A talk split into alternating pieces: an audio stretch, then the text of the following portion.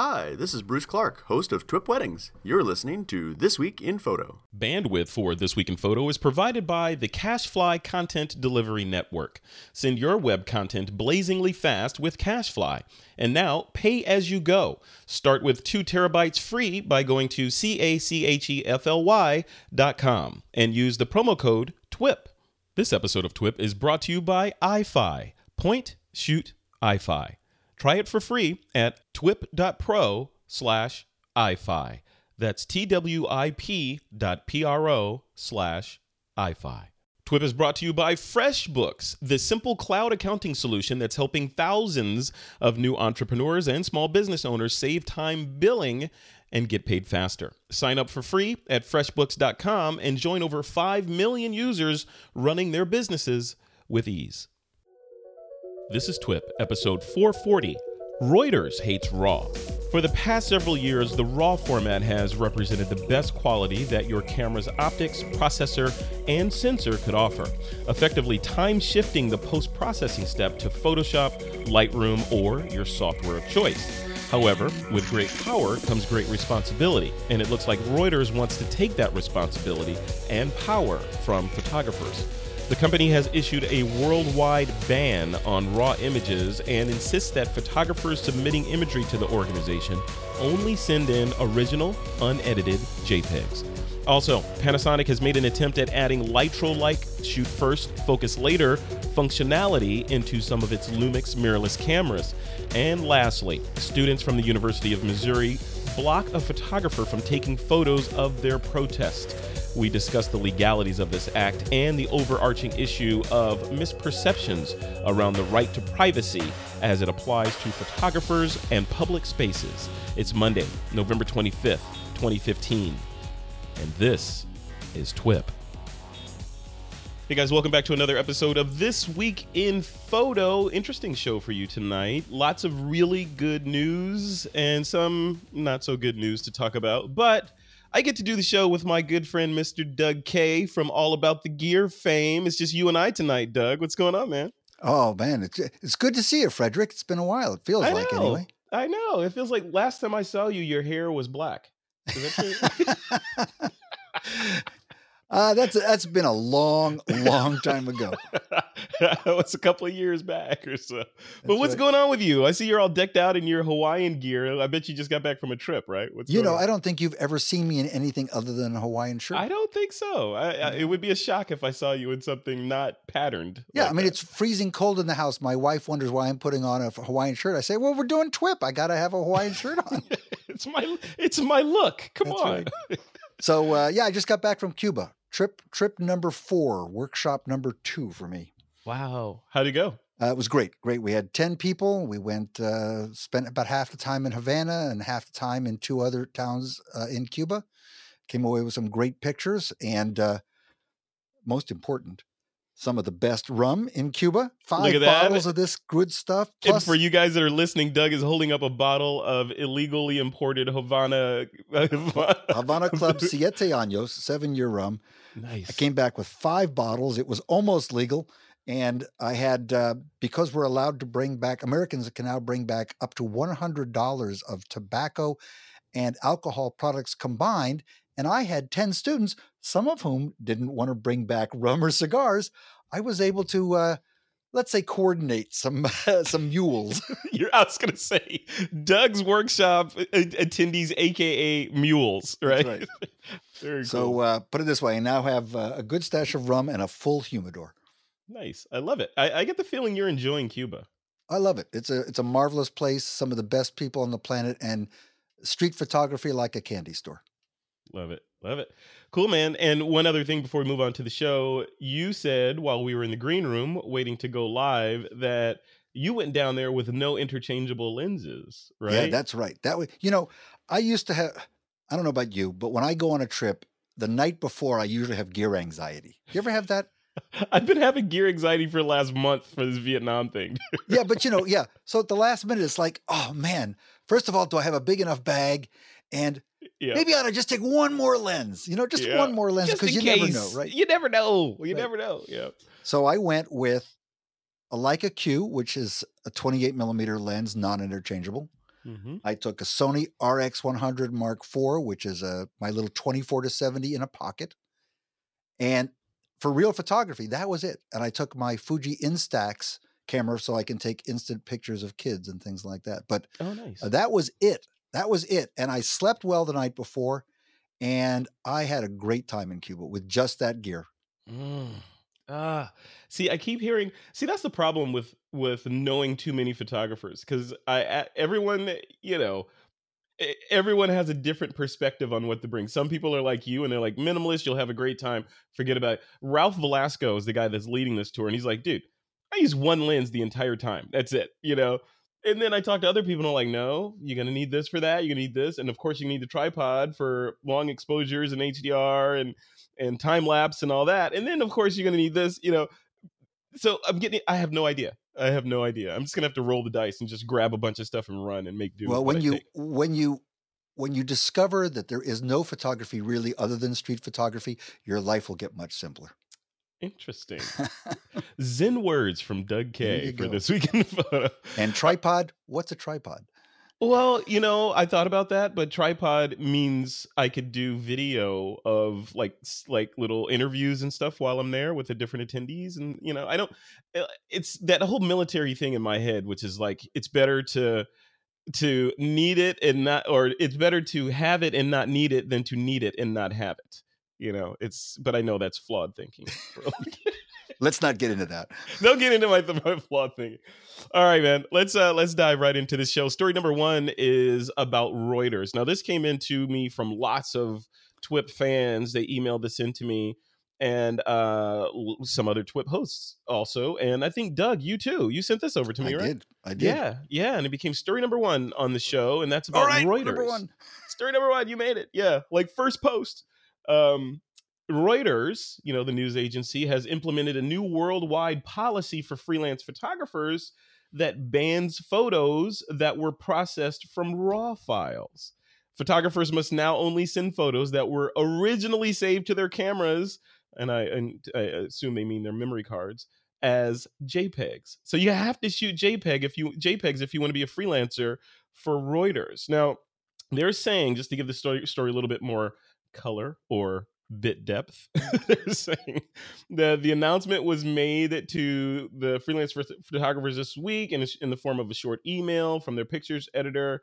And they're saying, let's see, let me read down in here. So the gist of it, I read the story. They're saying that um, they're aiming for photography the highest aesthetic quality, um, and not art, not to artistically or have photographers artistically interpret the news, i.e., they kind of want to go back to the days of slide film. Remember, you know, mm-hmm. slide film versus negative film. You could do all this dodging and burning and and interpret the the negative however you wanted to, which is essentially the raw file. With slide film, you could still print it, but it was kind of locked into the slide. If you gave the slide to someone, that was what you recorded. Doug, I'm I'm kind of I'm kind of split on this, you know. So I understand cameras today can do some amazing things with JPEGs, and a lot of people I know, Julio Shorio, lots of people I know are shooting JPEGs exclusively. They've shunned RAW for the most part, unless they need it for something spe- specific. Um, but I'm of the school of mindset of you spend all this money on a camera, you want the best that that sensor can offer. I don't want my camera post processing my images for me. Now that said, I know what Reuters is saying. You know, we don't want you messing with the image to distort the news, but I don't know. What do you think, Doug? I think this is probably drafted by a lawyer who just discovered that there's such a thing as a raw file. Uh, yeah. you know, I, I understand the concept. Uh, it makes me, I, for example, I wonder if they'll allow anybody to crop the image, or they'll oh. say, it has to be an uncropped JPEG. Can the photographer who submits the image crop the JPEG first? Apparently, they want JPEGs that haven't been processed in any way, and they're looking for something in the EXIF data that will guarantee them that it's straight out of camera. Because obviously, with a JPEG, you can still make some adjustments to it. Right. So apparently, they want a straight out of camera, or as we say, a SOOC JPEG. Um, that's that's what it appears to be. I mean, the next thing is they're going to say, you know what? It's like this. Uh, who was it? One of the newspaper chains that says they gave they fired all the photographers and gave the reporters iPhones.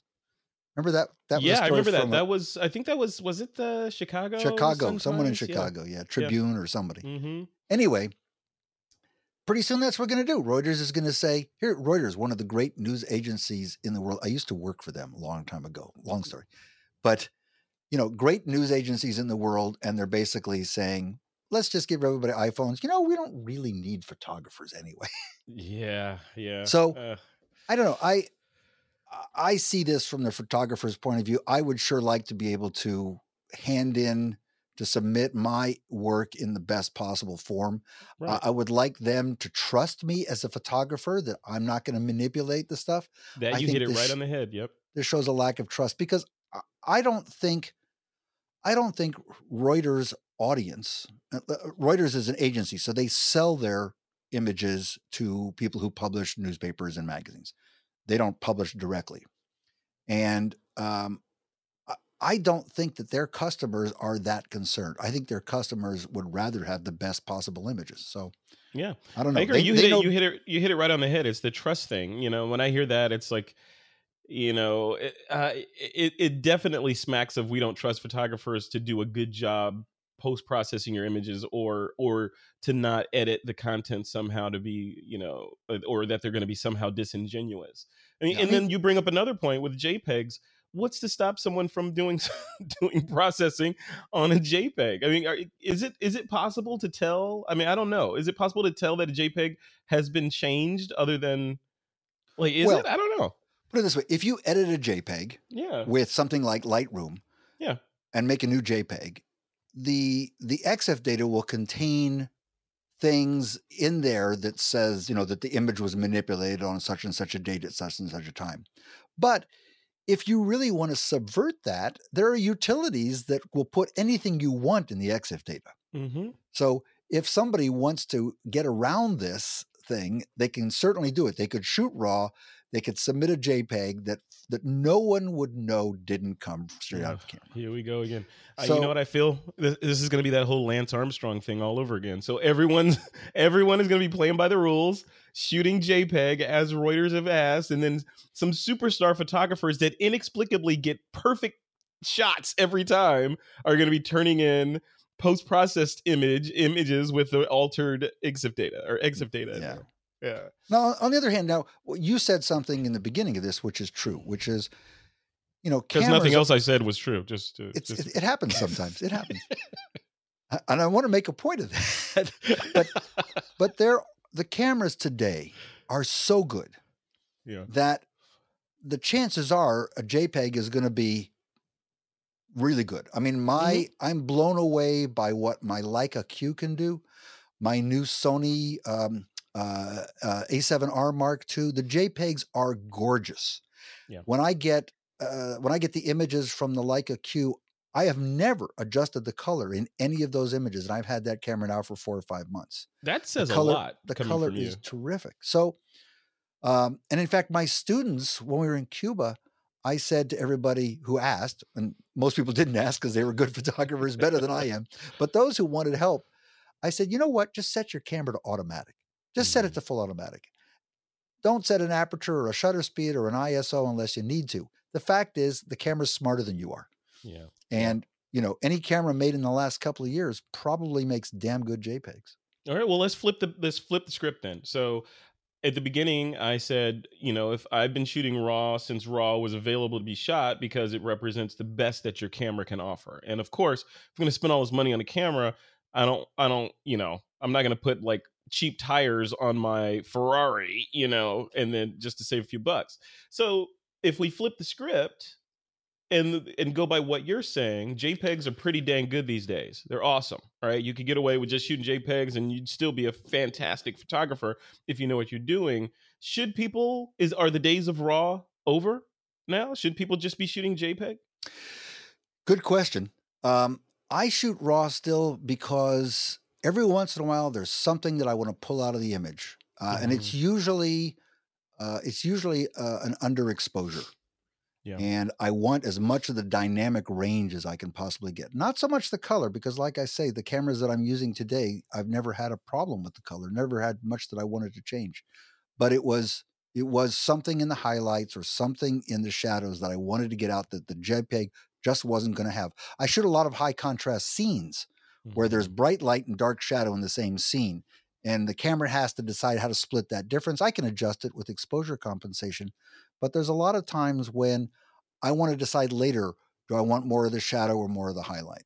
And Yeah. that's the one reason. And the only difference, the only two differences, the only things that would keep me from shooting raw one is the fact that the files are much larger, Mhm. especially with this 42 megapixel camera that I've got now. It's just outrageous. Uh, the other is that in JPEG only, you can often shoot a longer burst of images if you're shooting continuous, um, continuous release. Yeah. Um, but there are a lot of people I know who don't want to do post processing. Yeah, good, yeah, perfectly good, serious photographers, wedding photographers in particular, would love not to have to go through, you know, 2,000 or 3,000 images from one wedding because they've got to turn around and do another wedding. So Yeah. there's a lot to be said for JPEGs. It's like we say, you know, it's not it it it very rarely has to be an or. It could be an and, right? So and JPEG and RAW are tools in our tool belt that we can use. You don't exclusively have to shoot RAW all the time as some religious rule, and you don't have to sh- you know forsake raw and say I, I only shoot jpeg therefore i'm a better photographer and then kind of stick to that you can choose the right one for the right situation for example like me going on this trip who knows when or if i'll ever get back to vietnam again right? So going out there i'm like you know what? I'm going to capture raw because who knows what i'm going to capture and if i'm going to want some more detail in that sky and i'd hate to have it baked into a jpeg and not be able to do that. But in a situation like where I'm out shooting a baseball game or kids things or whatever like that, I don't need all that data. I can flip it to JPEG or even put it on intelligent auto or auto and just have fun, right? That's so right. yeah, you use the use the camera as a tool and not as a rule. And also, See unless, stor- unless storage is, I like it, unless storage is a problem, every modern camera has RAW plus JPEG. So you can shoot Mhm. both Yeah. and then just throw away one or the other. And if you're using a Fuji camera, you can do JPEG uh, bracketing and you can get three different styles of JPEG. oh, so I didn't know that. Really? Yeah, you could shoot one. You could get for every shot, you could get a black and white JPEG. You could get a vivid color JPEG. You could emulate Velvia in a third JPEG. You know, now, can, you can you customize those?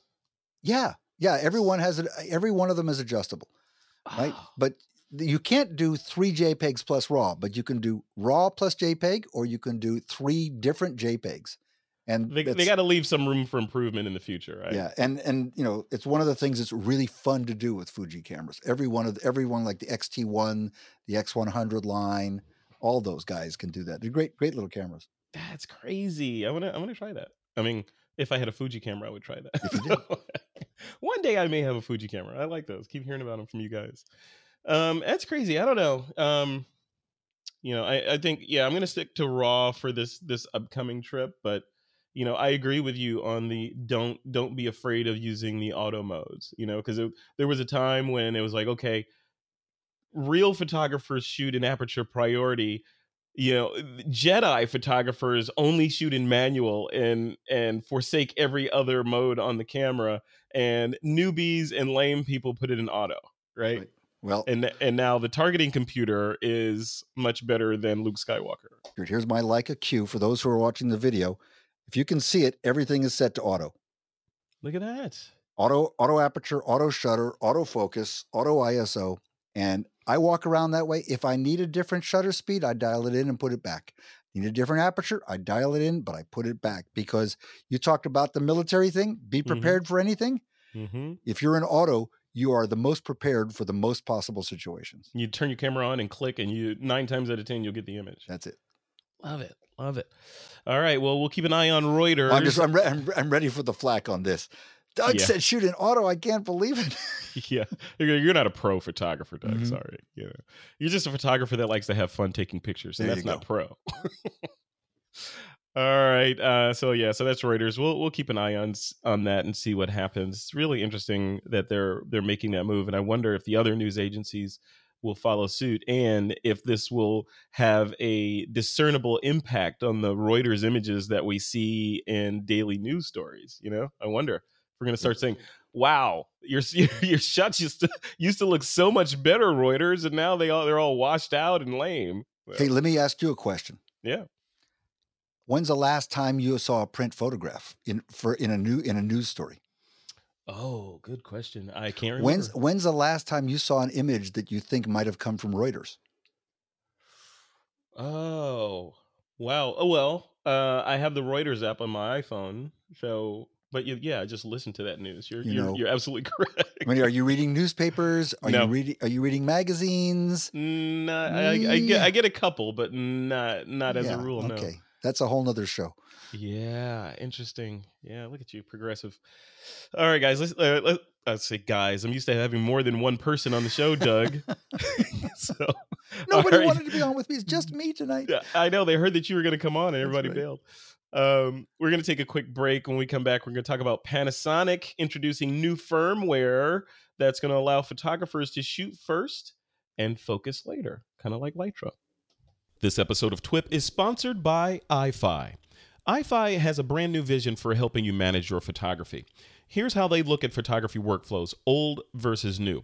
The old way point, shoot, download, organize, backup, die of boredom, then rinse and repeat. The new way point, shoot, and Eyefi. Eyefi pulls all of your original resolution photos from your digital camera and smartphone and puts them into a single, intelligently organized library. This library is then immediately viewable from all of your devices, and Eyefi backs up everything to the cloud as well as your desktop automatically. The best thing is you can try it for free today, twip.pro slash Eyefi. That's T-W-I-P dot P-R-O slash Eyefi. And we'd like to thank Eyefi for their support of This Week in Photo. All right, Doug, we're back. Uh, this next story is about Panasonic introducing new firmware that adds Lytro-like focus functionality. So essentially, essentially what this does is, and, and for those folks that are wondering, hey, when can I get this? This is for the GX7, the GX8, and the FZ330 via a firmware update. I'm not sure when this is going to be out. I don't think it's going to be out.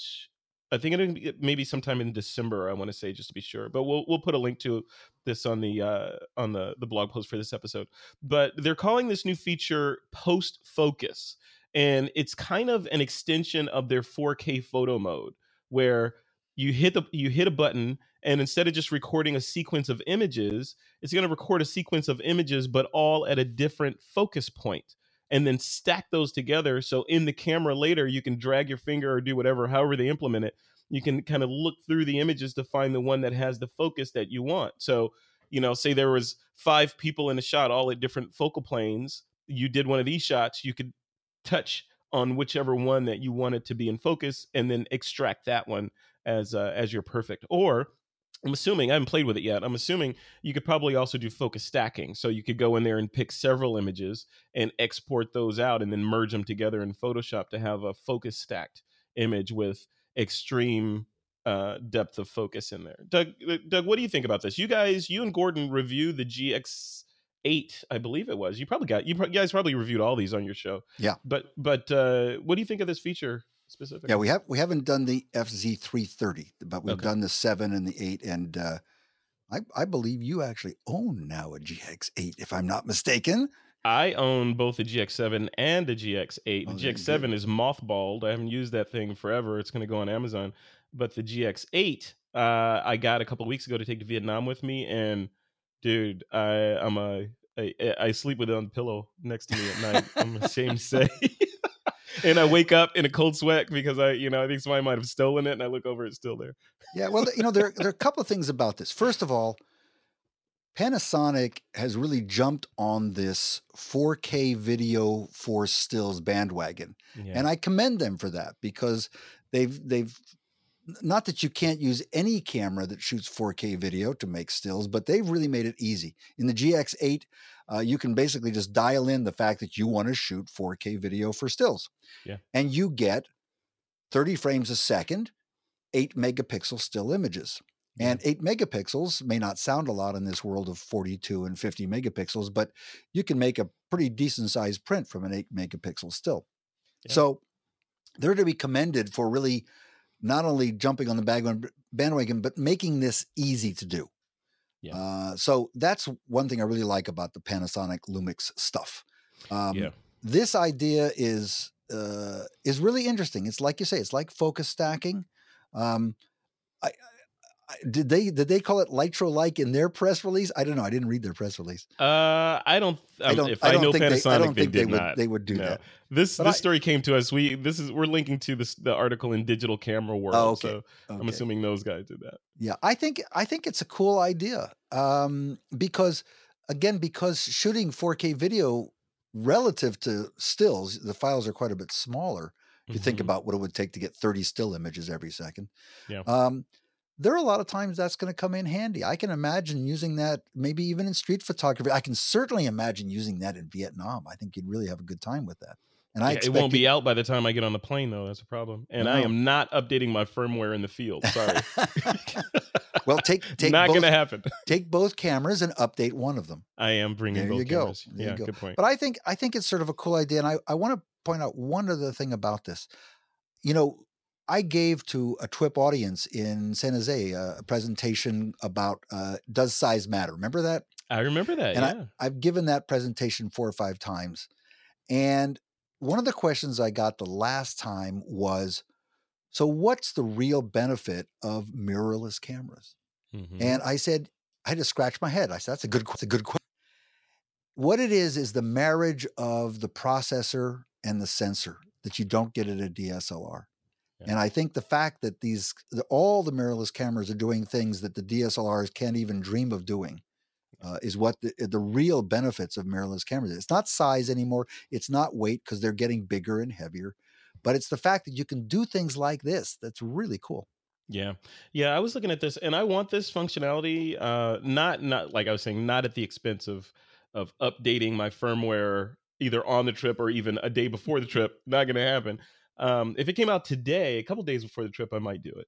But uh you know, I was looking at this and and I agree with you. It's cool and I was I I actually thought about you and that you know, I don't think it was that particular presentation, but I remember you saying that these kinds of functionalities and these kinds of things that we'll see rolling out over time are things that DSR DSLRs can only dream of. Still, DSLRs can do a lot of stuff that mirrorless cameras can't do. Just to, you know, to throw some water on the the the people that are getting upset. But the the things that you can do when it's light rays directly to the sensor are with no mirror in there are things like this.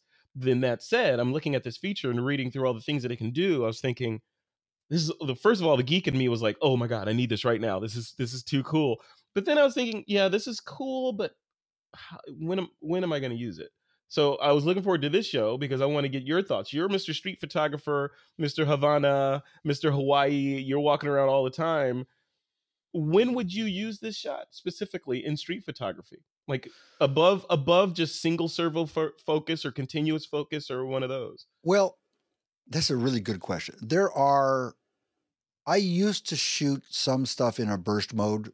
Obviously, when there's action is when you do that. You know, you Yeah. fire off five or eight shots to try and capture the decisive moment, right? mm-hmm But uh, but uh, uh, more and more, I don't do that. I, I rare, I, in fact, like the Leica Q has a continuous shooting. I've never, I've never used it except by accident, Mm. but I don't do that now. However, why would I use this feature? Mhm. There are times when I'm looking for an image where I want depth, I want layers, I want a foreground, a middle, a background, and I want to use a shallow depth of field. If I'm if everything's at a, a small aperture and everything's going to be sharp, then it doesn't matter. But if I Mhm. want a shallow depth of field, I may want to play with what plane that that focus is going to be.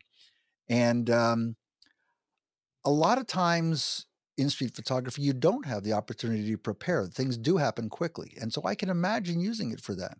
Yeah. Um, I can certainly imagine playing with it, and I really look forward to hearing Oh yeah, your review when you do finally upgrade your firmware. I to- will. I to will. I will talk all is. about it. I was. I was thinking. I was thinking more in the world of Don Komarechka and macro photography. That this might.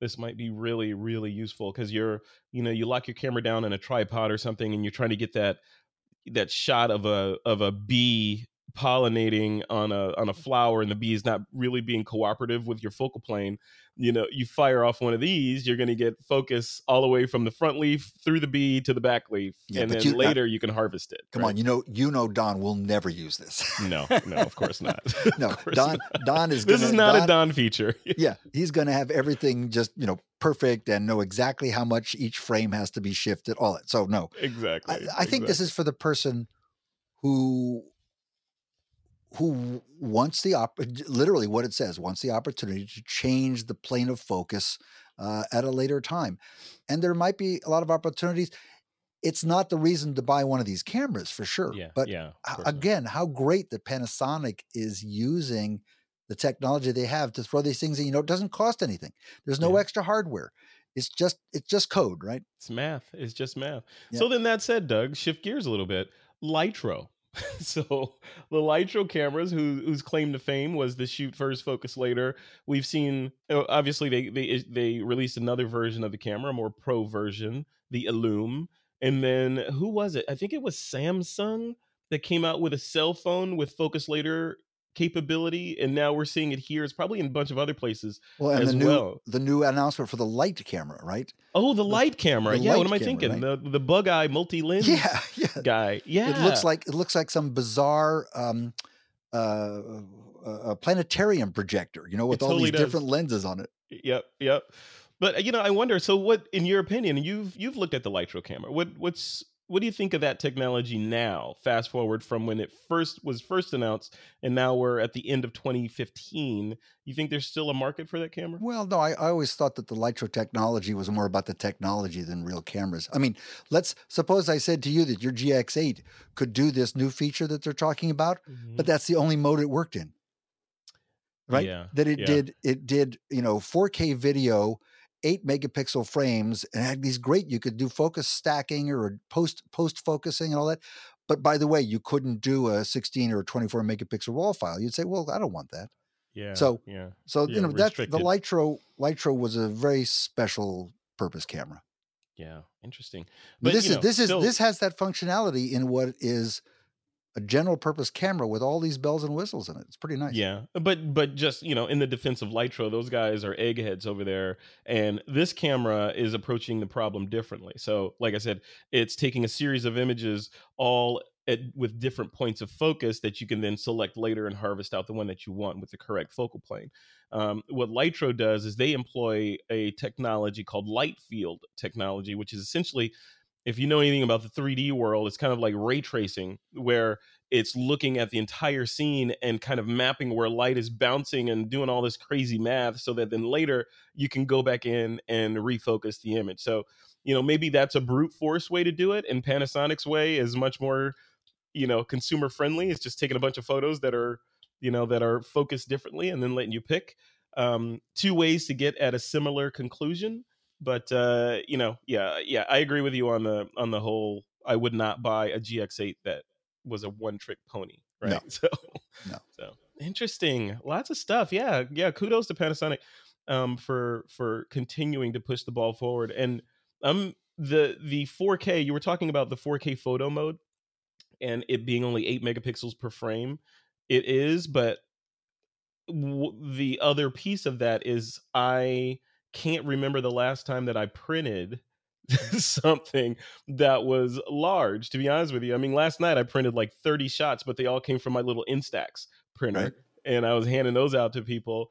From this thing, the images would likely just end up online somewhere, you know, on Facebook. And if you go in knowing that when you engage this mode, that, yeah, I'm not going to be creating these 20 megapixel images like the GX8 can offer um, instead i'm going to be you know i'm going to be a little bit more limited so these shots may just go to friends and family or whatever then you you know you adjust accordingly so it can't can't have one thing that does everything Yeah, let me let me point out one other thing. So, what's Sure. your biggest Nikon camera? uh d uh geez what was it d4 whatever Okay, i forgot So, what does your what does your D4 do that it couldn't do when you bought it? Uh nothing Right. it does exactly today what it could do the day that i bought it Okay, so let's take this update as an example that's coming out to the Lumix cameras. Yeah. you're buying a camera that will do more in the future than it does at the time you bought it. You're buying a platform. Now, Yeah. we're used to that from from mobile phones. Mobile phones have apps, right? Mm-hmm. Mirrorless cameras actually gain functionality over time. And that's something that's quite different. You know, my film cameras don't do that. They're taking the same damn film images they did then. Yeah. My Nikons that I just sold, same thing. But mirrorless cameras, we again we lump them into this concept of mirrorless, but they actually increase functionality over time if the manufacturer uh, updates the firmware. Yeah. And it's interesting. You'd be surprised, or at least I was surprised at some of the things that they have control over in software, right? Because they, within the software, they can profile the lens that's attached to the camera and correct for different characteristics for that particular lens and and do all kinds of crazy stuff that you have no idea that's even happening you know all this stuff happens before the image is even written to the card and you know you just think you got a good shot that's not distorted in any way but the camera automatically knew that this particular lens behaves in this way so i better do these things to the image before it gets written to the card That's so right.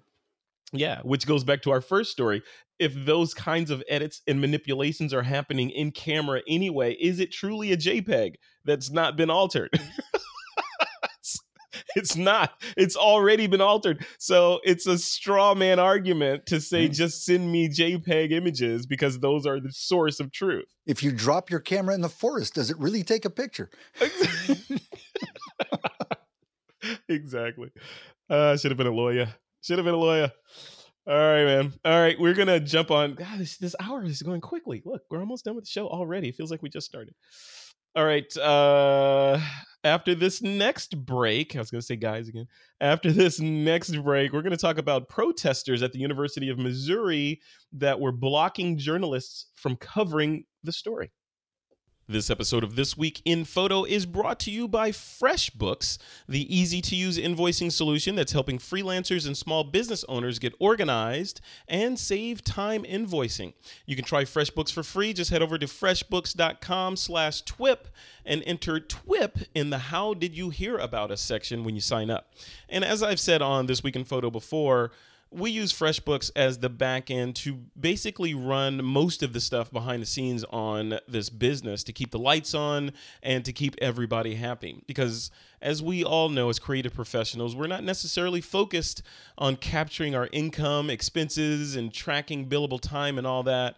And I think the reason that we don't capture all of those things is simple. It's boring. We're creatives. We like fun stuff. We like Photoshop and Lightroom and you know all these other cool things that let us express that side of our brain. And thankfully freshbook offers us as small business owners a way to quickly and easily keep track of our time and money without disrupting our workflow or you know sort of messing with our creative juices. With freshbooks you can invoice clients it's easy you can do it in seconds and expenses can be automatically imported so that you don't have to lift a finger. You're just doing the stuff on the back end while you do other cool stuff.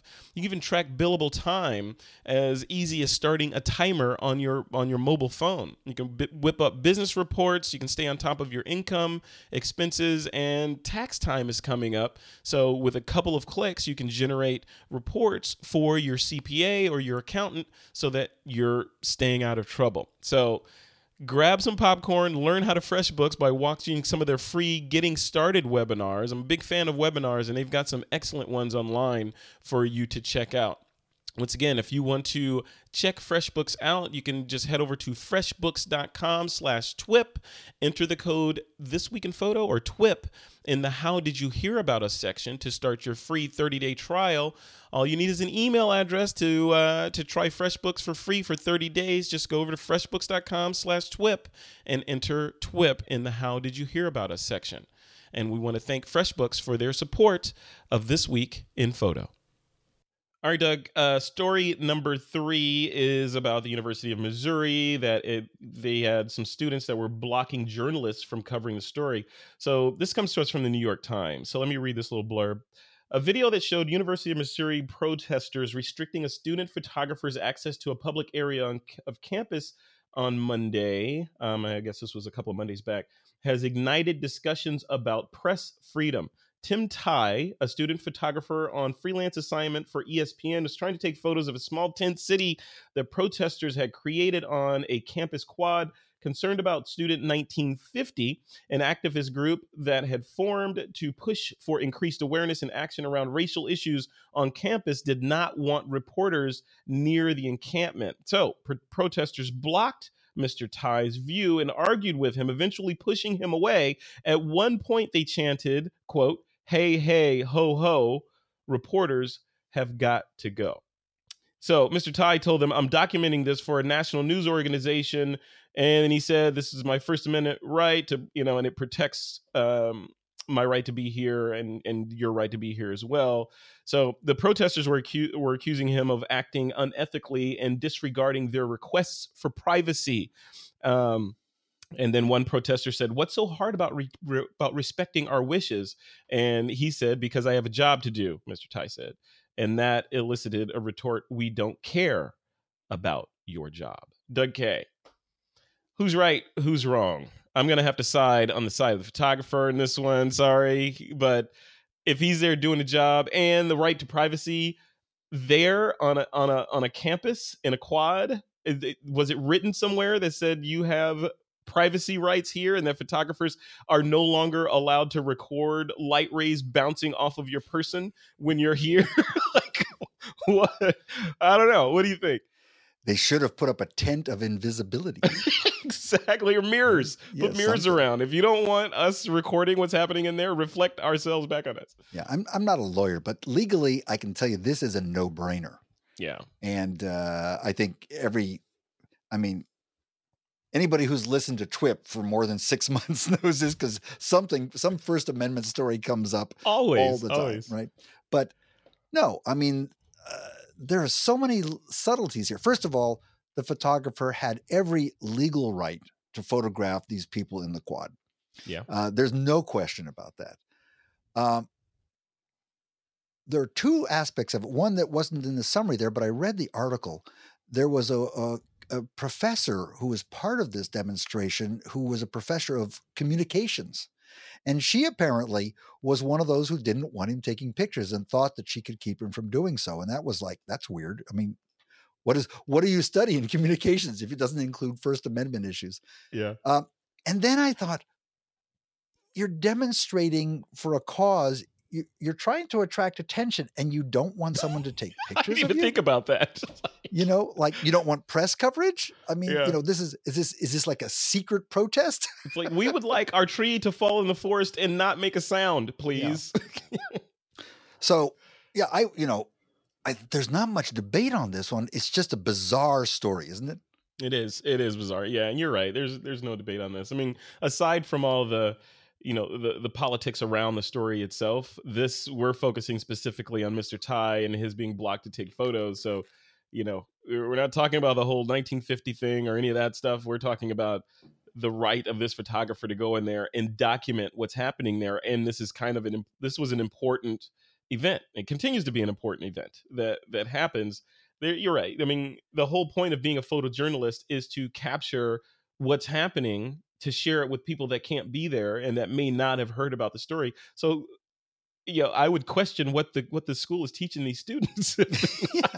Well, they're like, let's have a protest and keep it to ourselves. You know, yeah. come on, dude. I mean, eh, the, the concept is simple, and it's uh, you know eh, anything that's going on in a that's going on in a public space that can be observed from a from a public space can be photographed. Yeah. Um, and you know, there's some famous cases. We could go into some of the remarkable cases, like the guy who, you know, photographed his neighbors across the street in, mm-hmm. in their apartment. Remember that one? Mm-hmm. Right. So yeah, all, and made all, the and made the art installation and, yeah, sold them. Yeah, yeah, and won his case. Right. So there's mm-hmm. all sorts of stories about there. But the the basic thing is, if you're on the street doing something, someone can photograph you. If they can see you in a public place, they can photograph you. It's that simple. Now, this is let's say one thing. We're talking about U.S. law here. Mm-hmm. And yep. this may be very different in other countries. In fact, I'm sure there are countries where it's not the same.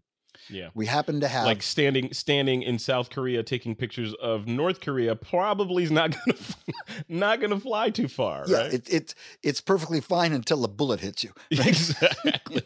yeah, then maybe you think twice, you know. So yeah.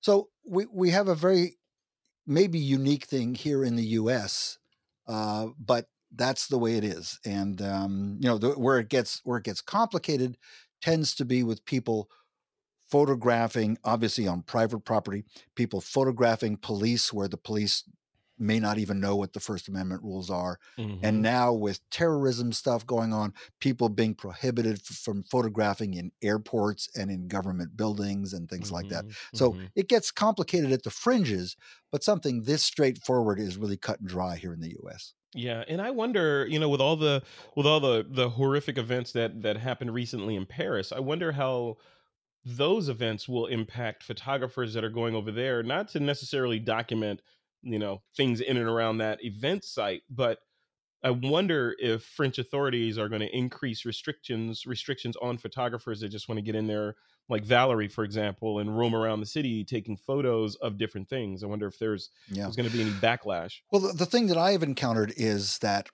as a photographer, and this, this, you know, you have to scratch your head over this at first, and then you think about it, it makes more sense. But there are times when you're photographing something and someone is suspicious of you as a photographer.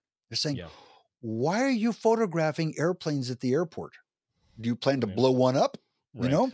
Right. And so, you know, so suddenly you're you're in a position of a, of a photographer as being, you know, assumed to be guilty of something Right. as opposed to it's not just a matter of rights it's a Mhm. matter of are you some kind of bad guy because you're photographing something and that's an interesting position to be in Yeah, yeah, and it, it is true. I mean, it's call it call it heightened awareness or paranoia. I don't know. You're splitting splitting split hairs with that. So, that's right Who knows? Scary, scary, scary. All right, Doug. Let's move on to the uh, listener Q and A section of the show. This is when you know what this is. Answer. this is where you we get to answer a question that's come in from the listeners. This one's from Chris Fisher, and Chris says. I've been tossing around the idea of moving into a Micro Four Thirds camera, specifically the Olympus OMD EM10 II. My dilemma is that I have a heavy investment in my Canon camera. Also, with the heavy investment, I don't really see spending or investing in a new line of camera and lenses. I think he's answering his own question. Here. I would, I want to move to Micro Four Thirds, but I don't want to pay for it. So, and he goes on to say, I would really, I would like to switch, but not sure what I will gain by doing so. And then his second question is, to switch, uh, I may need to sell my current gear to get funds together. How can a person sell their gear? Does it make sense to sell the gear and switch? Doug, take the first one first. He he wants to move in. He's got a heavy investment in Canon cameras, but he doesn't want to invest in a new camera and lenses. But he wants to try Micro Four Thirds. How does he? What, what's he? do? well I, you you said it right he's answering his own question he has Yeah. a heavy investment he doesn't want to spend the money okay Stay put. keep your camera done Keep your camera. Or or you could split the difference. You could rent from Borrow Lenses, you could rent- rent from Borrow Lenses but rent a mirrorless but- camera. But why? I mean he hasn't he hasn't in his question given us this is chris th- nothing personal so don't take it that way but there's nothing in what he wrote that gives me any reason why he does want to shift. You he says i want to i'd like to go into the uh, omd em10 mark ii but but why? He hasn't said Right. that. So right, right. if you got canon gear you've got a lot of it you like it you know the em10 mark ii is a great little camera but you know you know that's that's like getting a divorce you know yeah, it is. you know Yeah. that that's a big thing i mean i It's imagine this thing. guy with a half a dozen lenses and you know at least one body and i'm thinking i don't know so yeah. so i'm sorry as much as i like the em10 mark ii chris i'm not going to talk you into that I would have to agree with you, Doug. And uh, you got to consider when moving from one platform to another, where, whatever it is, whether it's switching from Mac to Windows or Android to iOS or vice versa, there's switching costs involved with it. You know, there's hardware and then there's all your investment in software on these platforms. And in the case of cameras, it's the lenses and the strobes that you buy that may only work with that particular body. And if you did go mirrorless and you decide to get an adapter for that Canon camera to use Micro Four Thirds lenses, you lose the autofocus and all that stuff. So if you don't have a compelling reason to move to micro four thirds or you're not you're not using some archaic system that's on its last legs and you're like you know i'm ready to make a switch wholeheartedly into this new system and you're still making great photos with your Canon, just keep the Canon, keep rolling, you know, keep shooting. The most important thing is to take photos. And if you really want to try out Micro Four Thirds or that OMD EM10 II, rent it for a weekend and just play around with it and see if you fall in love with it. You may you know, you know, cheat cheat on your Canon with this hot new mirrorless camera, and you may fall in love with the mirrorless camera and file for divorce from the Canon camera. I'm just saying. Yeah. You know? On on the other hand, the EM10 Mark II is a relatively low cost micro four thirds camera, and forgive me, I don't remember exactly, but I seem to recall Gordon telling us that the kit lens is pretty good. Mm-hmm. So you could always go out and buy that as something in addition to your Canon gear if you're yeah. so financially inclined. Well, um, but remember his second question: to switch, I may dis- I may need to sell my current gear to get the funds together. Doesn't yeah. sound like he's got extra funds laying around to start investing in yet another system. Yeah, it's, it's you know the question is what's the extent of your disposable income, right? Yeah, because know, there's disposable income and then there's disposable income, yeah, right? So you know he didn't say I've got seven thousand dollars to drop right now. yeah, yeah. Oof. So I I want to answer his question about selling used gear. I used to I buy and sell a lot of gear. And I used to sell, mm-hmm. I used mm-hmm. to buy and sell most of my stuff on eBay. eBay mm-hmm. is a place where you can buy gear at a pretty good price if you pay attention and you study what the prices are like. And likewise, you can sell at a high price because it's an auction. But recently, I've switched to selling on Amazon. eBay, the problem with eBay for me is that after the sale, you have a lot to do. You have to ship it, you have to maybe deal with returns or problems. When you sell on Amazon, it's much simpler. What I do is I package up my used gear and I ship it to Amazon and it goes into Amazon's warehouse. And I set the price and all that. And when someone goes to buy, they look at the listing of used gear and they see my items there. And because it's in Amazon's warehouse, it says fulfilled by Amazon. That means that someone with a Prime account, for example, can click on it, they can get it in two days. They can get it with free shipping. Uh, and it's it's much easier for them. That means I can sell it at a higher price. Yeah. It also means that if I'm traveling, if I'm out of town, I don't have to be there when the transaction occurs. I can leave it in inventory. I can let the price stay where it is and just wait and see it, and it sells when it sells. I just don't have to be around. And unless there's a return, even then, I don't usually have to be part of that transaction. So I've switched from eBay to selling on Amazon. Now I do a lot of my buying still on eBay uh, because I'm going for good prices and I spend a lot of time really understanding the mechanics of eBay and how things are priced and who the good vendors are and so forth. But um, Amazon Prime and fulfilled by Amazon makes it really attractive to sell used gear on Amazon. Yeah, I'm I'm right there with you because the I do the same thing, you know, and I've had a similar experience with with selling on eBay. And I'm, you know, I'm somewhat ashamed to say that I even got scammed once about 10 years ago on eBay and that kind of turned me off. You know, it was back in the back in the before it was mainstream to know about these scammers and how they would just do these stupid things and and I I got suckered in. I think I lost like 200 bucks or something to one of these guys and from that point forward I've been like, you know what? Every time eh, I think I put stuff on eBay a couple of times since then, and every time you I was drawing all these idiots that were like, "Hey, can we take this conversation offline outside of eBay? And I want to give you three times what your product is worth, but you guys ship it to me first. And this was like, you know what? And then I tried Amazon, which was the most pain-free experience I've I've experienced selling anything online. And since then I've sold I've sold libraries of my own books, my old books and camera gear and old computers, all that stuff. You just set them up there and and it works very well. And what I love is that once I, I ship it, it out of here, it's I don't have to worry about it. I set the price and if I want to set a high price, I do that. I keep my eye on it. I just keep bringing the price down. There's enough turnover on Amazon that things will sell pretty quickly. Love it. Love it. Cool. Well, uh, Chris, I hope that answered your questions. Um, I think we did a good job on that one. Yeah. So yeah, stay with your Canon if you if you're or you don't really money. have a compelling reason to switch to micro four thirds. If or you know, yeah, exactly. Or just I mean uh, the other the other answer to his question is if you're thinking about switching don't don't just don't tiptoe into the water just dive in right? Just, just dive in. It's an awesome system you know if you're notwithstanding the kind of photography that you're doing so if you're doing sports and all that stuff then stick with your canon obviously. But if you're doing something that micro four thirds is ideally suited for just jump in sell your other stuff jump in who cares what system you get you know just just start playing and you know for me it changed my perspective perspective on photographers and rejuvenated my love for photography in a lot of ways. Yeah, we we Chris also didn't tell us what he shoots, and that can make right. a big difference. If he's shooting nature, for example, and wants a 600 millimeter lens, there's there's now there is one. There's now a 300 millimeter out. Yeah, I have that. Yeah, but um, in general. Yeah, yeah, that's right. Yeah, so if you're shooting eh, or fast moving sports and things like that, yeah, then you want to stick with their with the mighty DSLR for that kind of stuff. But for many other things, the Micro Four Thirds will do just fine. All right, folks, if you have a question you'd like us to tackle on the show, just visit us at thisweekinphoto.com and click on that submit a question link to send us a question or leave us a voice message. All right, Doug, let's do the picks of the week segment. You know what this is. You can pick something to recommend to the audience. I think I'll let you go first, Doug. Which what is your pick of the week? you know, this this is something that I have wanted to be my pick of the week for months and months and months. And now I can say it's available.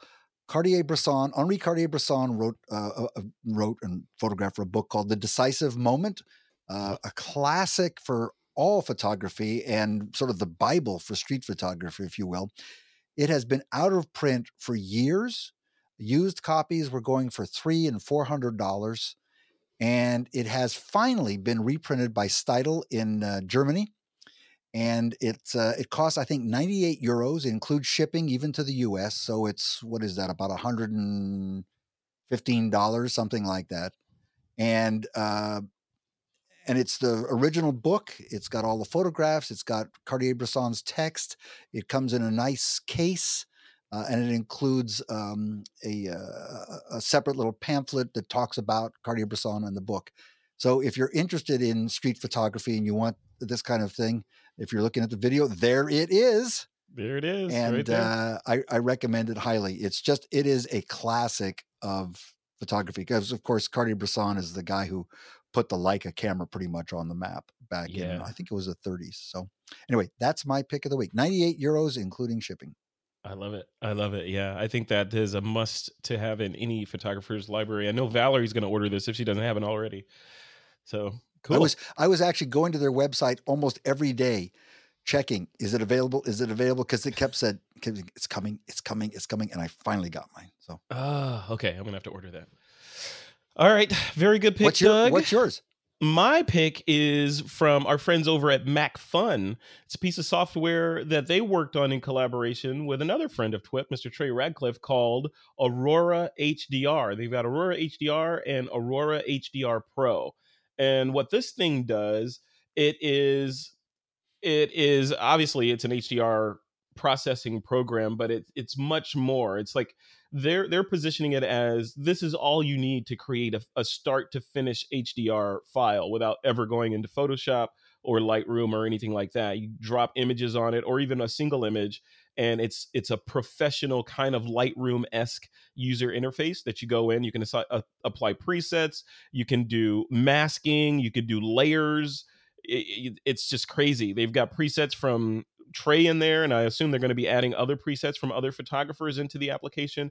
It is really, really cool. I'm playing with it for a couple of days, and I'm going to use it on this next trip and see if I can't get some good results out of it. But it's really interesting that uh, that that these companies are coming out with these world class applications that do that focus and kind of burn a hole on one genre like you know auto like this hdr feature so now in the in the past and currently there's a company um, called HDRsoft that does Photomatix. and Photomatix is an awesome piece of software as well in fact I would put Photomatix up there as the company that gave Trey kind of gave Trey his start in HDR. It's the software that he uses in his in his tutorials on Stuck in Customs. It is the in a lot of ways the de facto HDR processing application for professionals, and it's available on Mac and Windows. I think Aurora currently is only on the Mac, um, but the the two together, it's it's almost like you know you can you can get a lot, if not mostly all of what you want to get done in Aurora. But when you want more bells and whistles and more dials, and you want to get down to minutia and and all that stuff, then there's this heavyweight HDR soft Photomatix application, which is kind of the granddaddy of uh, HDR. So it's pretty cool. Have you have you seen this app yet, Doug? I've seen the results on on Trey's blog. Uh, mm-hmm. I'm, I'm, particularly impressed with some of the HDR images that very, look very natural, that don't have that HDR look, but have yeah. they've got the technical aspects of HDR. And I, am glad to see that the uh, uh, Macphun app now handles that. So that's good. Yeah. Yeah, looks cool. Yeah, we'll put a link to it in the in the show notes, or you can just head over to Macphun's website, M A C P H U N, and uh, I'm sure they've got it plastered and after all, Trey, the website. Trey, is Mr. HDR. So if it's literally something, something Trey's yeah. involved with and it's HDR, it's probably worth looking at. Absolutely. All right, Doug, we're at the end of the show. Before we uh before we turn the lights off for this episode, what do you have coming up now? Don't tell me you're going back to Cuba again. I'm, I'm going back to Cuba. I just I told I you just, not to tell me that. yeah, I was in Cuba a week ago, and I've got another workshop with another ten students, January seventh through 17th, I think. Uh, so I'll be there in January, and uh, that's that's it. It's uh, it's Cuba season. It's Cuba season. I'm gonna. I'm, i keep threatening. One of these days, I'm gonna join you and uh, carry your bags on one of these trips, man. You will love it. I, you know, I, I've never been to Cuba, so I'm sure I will. It's only 90 miles from Key West. Wow. Yeah. Interesting. It's really close. Uh, you tease teasing me. All right. Uh, my I've been saying this on the show for weeks that uh, what I have coming up is obviously this Vietnam trip what I'm that I'm very much looking forward to. In fact, I'm taking off in scant days from now. This is Monday, November 23rd as we record this. I am on a plane right after we finish eating turkey the night of Thanksgiving. So I'm jumping on a plane that night and I'm off to boldly go where No Johnson has gone before, and that's Vietnam. So looking forward to that. Um, and while I'm gone, some gracious and generous people have decided to have, have, agreed to host the show for me in my absence since I'll be gone. I'll be off for the next three consecutive consecutive episodes of TWIP. So we've got Joseph Linaschke hosting one episode. We've got uh, Martin Bailey hosting one episode, and we've got Jenny Stein from TWIP Family mm. hosting an episode. So it's going to be really, really, really good. I'm I'm excited to have those guys doing it, and also to breathe a breath of fresh air into TWIP while I'm breathing fresh air in another country. So should be good. All right, Doug, we are at the end of this episode. I want to thank our sponsors for their support of this show. And uh, be sure to visit thisweekinphoto.com to check out what we're up to. Doug, what's your website again that people can go to check your stuff out? Just go to dougkaye.com. It's that easy. K A Y E.com. Dougkaye.com. All right. And with that, folks, it is time to take that lens cap off.